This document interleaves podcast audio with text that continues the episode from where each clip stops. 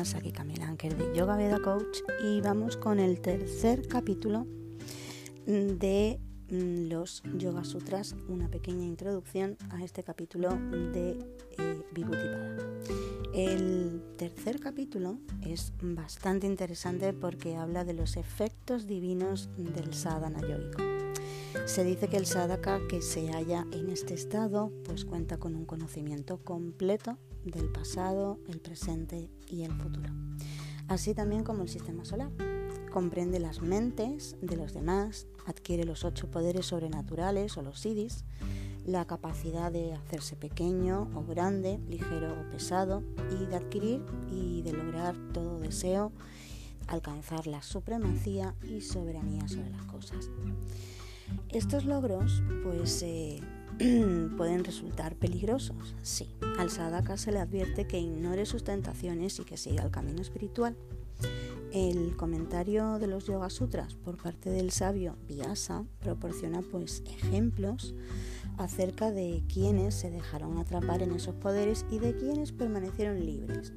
Nausa, que pertenecía al mundo mortal, se convirtió en el Señor de los cielos, pero abusó de su poder, cayó en desgracia y fue enviado de vuelta a la tierra en forma de serpiente. Urvasi, una famosa ninfa mitológica, hija de Nara Narayana, hijo de Dharma y nieto de Brahma, se convirtió en planta trepadora. Analia, que sucumbió a la tentación sensual, eh, fue maldita por Gautama y se transformó en piedra.